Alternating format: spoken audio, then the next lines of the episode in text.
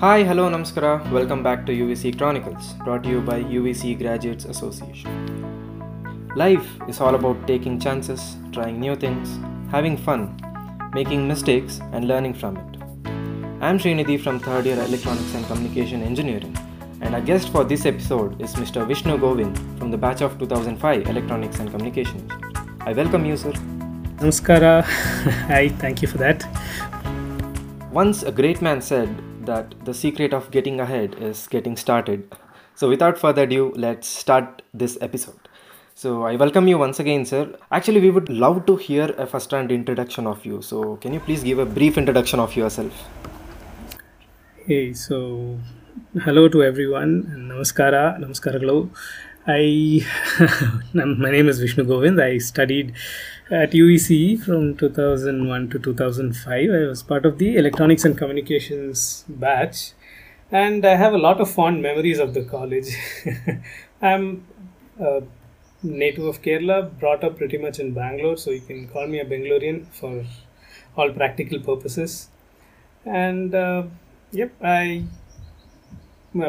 my passion is software engineering, if you can call it that. Yeah, it's a surprise maybe for some, may not be for others. Though I've trained as an electronics engineer, most of my work is actually on the software side of things, which seems to be mostly the case with a lot of people, which we might touch upon those later in this conversation. But that's about me. And I currently work at Advanced Micro Devices as part of a team that makes hardware debugging solutions. So in a nutshell, that's about me.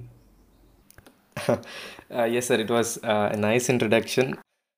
We would like to know, how was your life at UVC? And you graduated in the year 2005, so how was life at UVC like 2 decades ago? Wow, 2 decades, huh? Almost. I feel old, man. I don't feel old, but now that you put it that way, I really, looking back, yes, it's been a long time. And life at UVC, okay, there are every coin has two sides. There are two ways of looking at things, but overall, I would say it was a very very good learning experience, not only in terms of engineering, because engineering is not the only thing you learn at UVC. You also learn a lot more. You learn a lot of skills that you don't easily get to learn in many other places. For example, I would say you learn to do things on your own, and not just simple things. I mean, things that are probably far simpler to do in other places, but in UVC you will have to go a long way, do a lot of things. I mean, there are processes, there's bureaucracy, there's red tape. Not complaining, things have been that way for a long time. It would be nicer, and maybe it is better already, but it teaches you patience, it teaches you how to deal with different people, how to get work done, when you have to deal with different processes, go through it, like filling out a form. You might have 100 steps to get something done, which may be much simpler in a different institution. And of course, as part of that, you actually learn how to deal with people, how to get work done. When your goal is to get something done, not about getting stuck in the red tape. And I think that's one of the biggest takeaways I have from UVC. And of course, there's also the network you make at that level. That kind of stays. I mean, I would say I'm still in touch with a lot of my friends and batchmates, not only from electronics. A lot of my batchmates from UVC, maybe not as often as I would like, but yet, yes, I am in contact with them. And I'm proud to say that, all of them are doing really well, and I'm so happy for them. And they're all doing so well, some of them leading their own companies, some of them doing some path-breaking research, and others, they're like doing something probably unrelated to what they learned, but still doing great at what they are doing. So a lot of interesting people you'll meet. So yeah, at UVC I was, where do I start?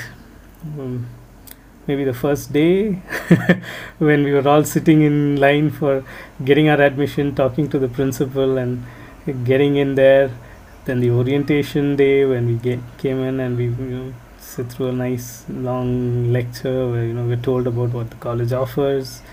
And of course after that there was a lot of other things, the labs, the engineering drawing lessons, whatnot.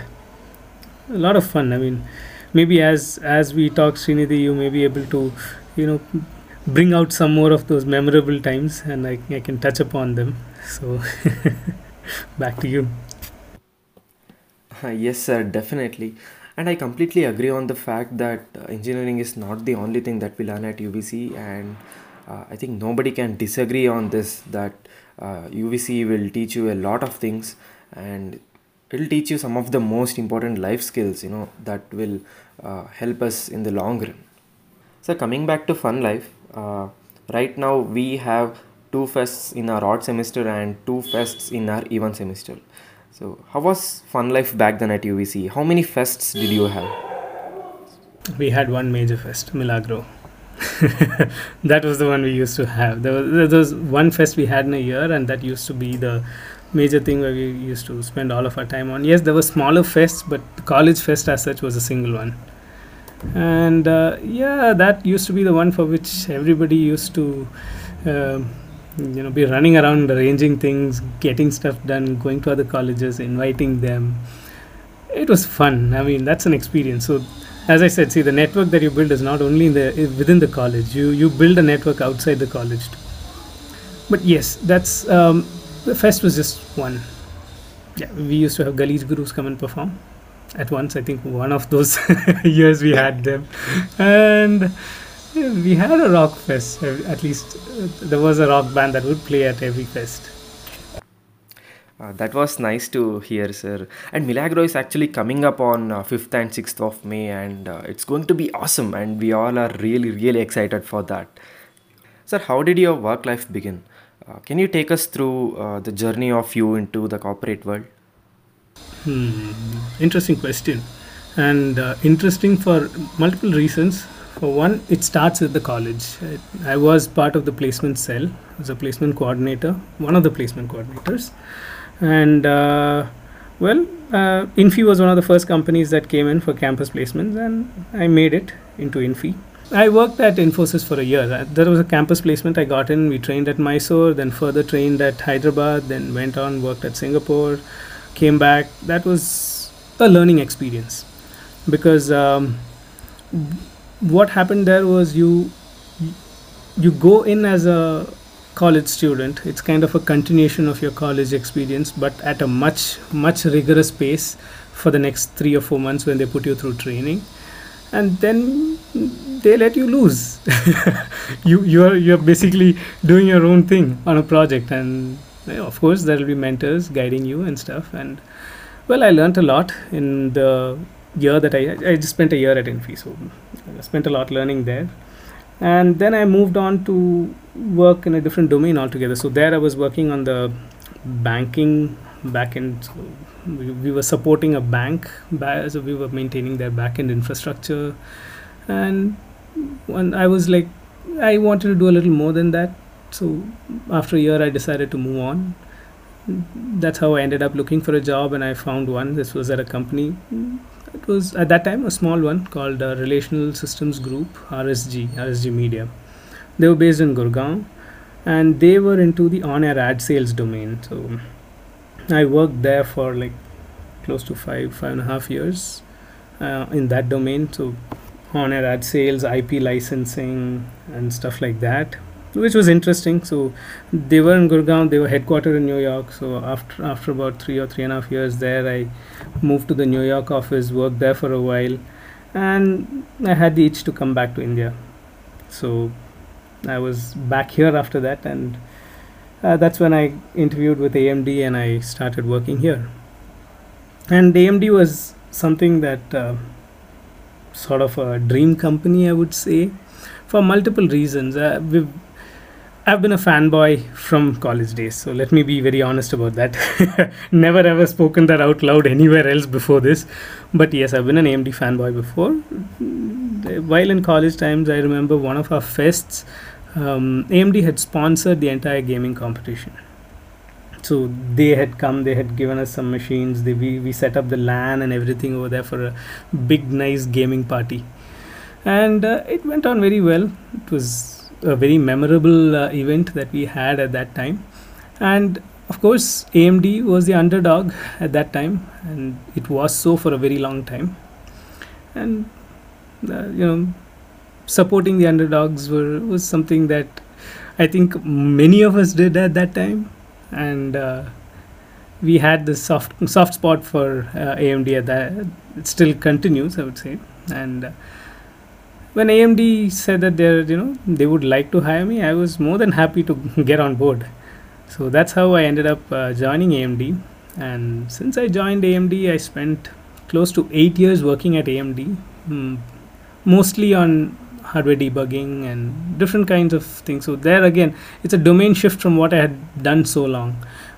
Not so much in knowing what different terms are, but more in terms of processes and also about the specifics of what is being done within the company. Because coming from an electronics background made things much easier for me to understand, because I could see that certain things are not easy for somebody who's never had a background in electronics to understand.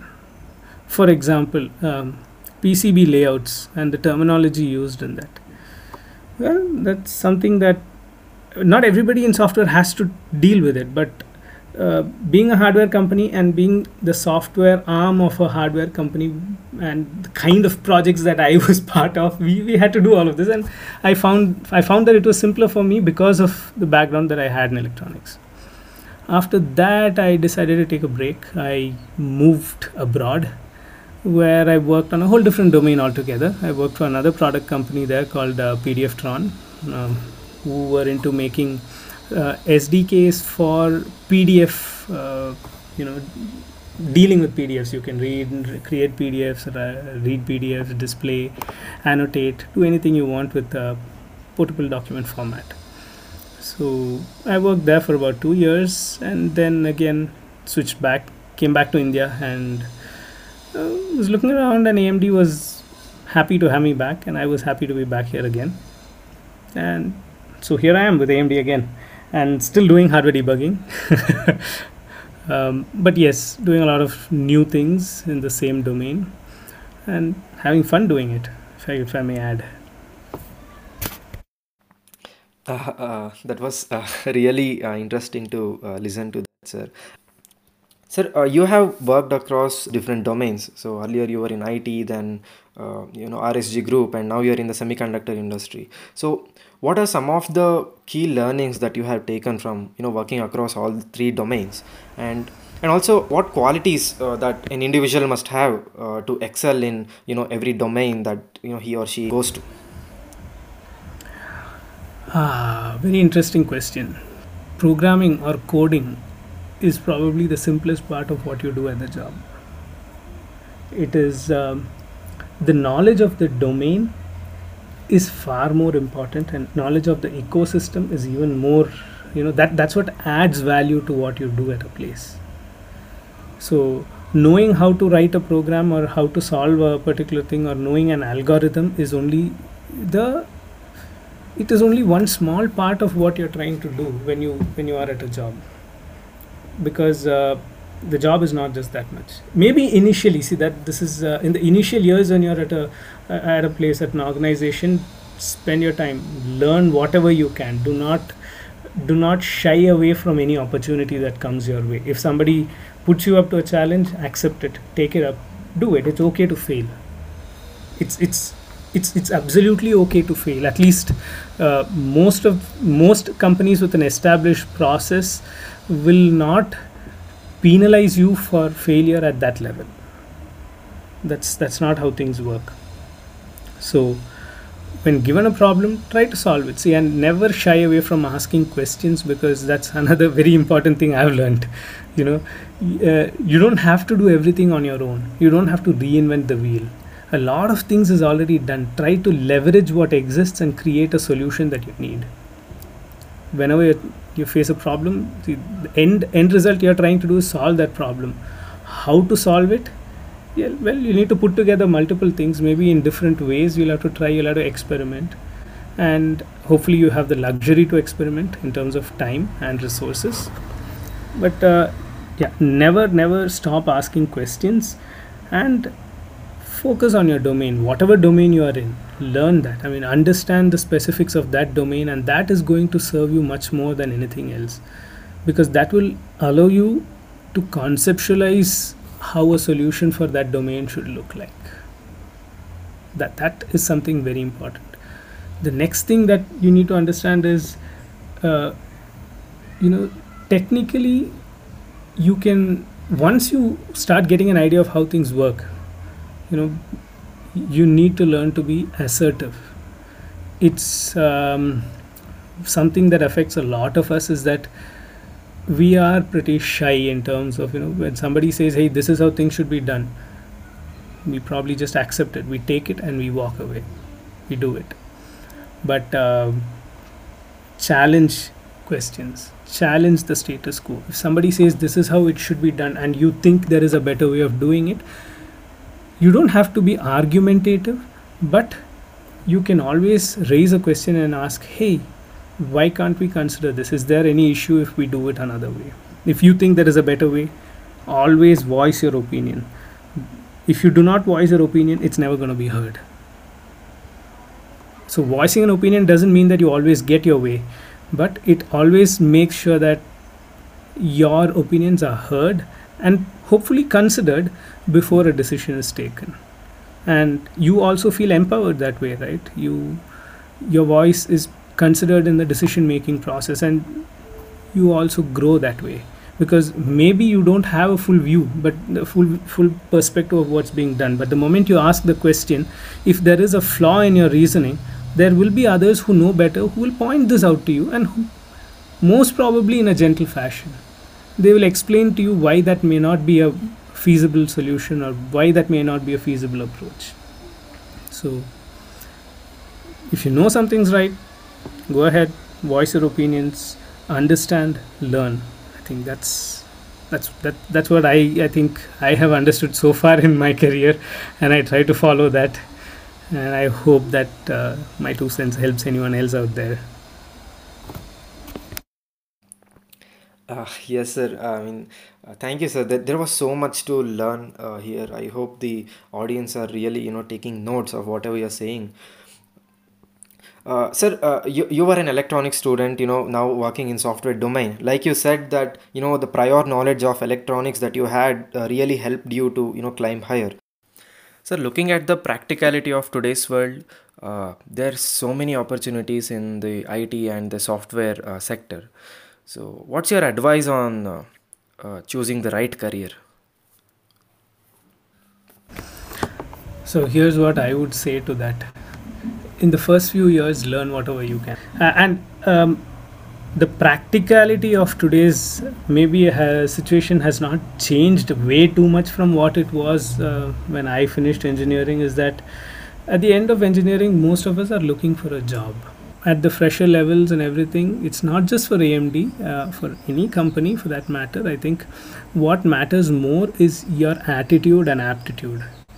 Of course, your skills matter, but your aptitude and attitude also make a big chunk of what gets you hired. Whereas somebody who is 5 to 7 years experience, if they are being interviewed, there's a lot more technical detail that can be tested and checked and probed. Whereas with a fresher, that's just not the case. So when a fresher is being interviewed, it's more about, you know, the potential that they have. How in the future, when you're looking at a person, you're not looking at how they are today, especially as a fresher. You're going to look at how are they going to be 2 years down the line, 3 years down the line, 5 years down the line, right? That's what you need to look at too. Think of it as, you know, you are marketing yourself, and be honest about what you're looking for, because that probably makes it much simpler for everybody in terms of making a decision. Find something that you really enjoy doing. If you do not enjoy doing your job, I don't think you will really do well there. That's not how it works. I mean, you're going to be doing this 8 hours a day, and that's like 1/3 of your life. 8 hours a day is going to be sleeping, 8 hours a day is going to be work, the rest is the time you have for yourself. So 1/3 of your life is gone in sleeping, 1/3 of your life is gone in working, only 1/3 is remaining to do what you want. So if the 1/3 of work is something you enjoy, you make your life so much simpler for yourself. Do what's right by you. Don't look at others, don't look at, see, hey, that guy got a job here, this guy got a job in something else, he got a high paying job doing that, somebody got a job that's not so high paying. Doesn't matter. The first few years, do not focus so much on the money. Money is definitely an aspect, but that should not be the only driving factor. Go with your gut. Do what you like to do. If you think you're not, this is not meant for you, look for a change, find something, explore. Look, you have a 30 or 35-year career ahead of you. A 2-year delay in choosing the right approach or the right path for you is not going to be to make a big dent in your career. Take your time and choose what you want to do and enjoy doing that. I'm sure that you will cherish the rest of your career doing what you enjoy doing, rather than day in and day out cursing yourself for getting into something that you don't want to do. Thank you, sir. That was very inspiring, and I think we all have learned something here. So I think we have come to the end of this podcast. Thank you, sir. That was really an insightful session. I hope the audience have learned a lot of things. So that brings us to the end of this episode. Thank you all the audience for listening to this episode, and stay tuned for the next one.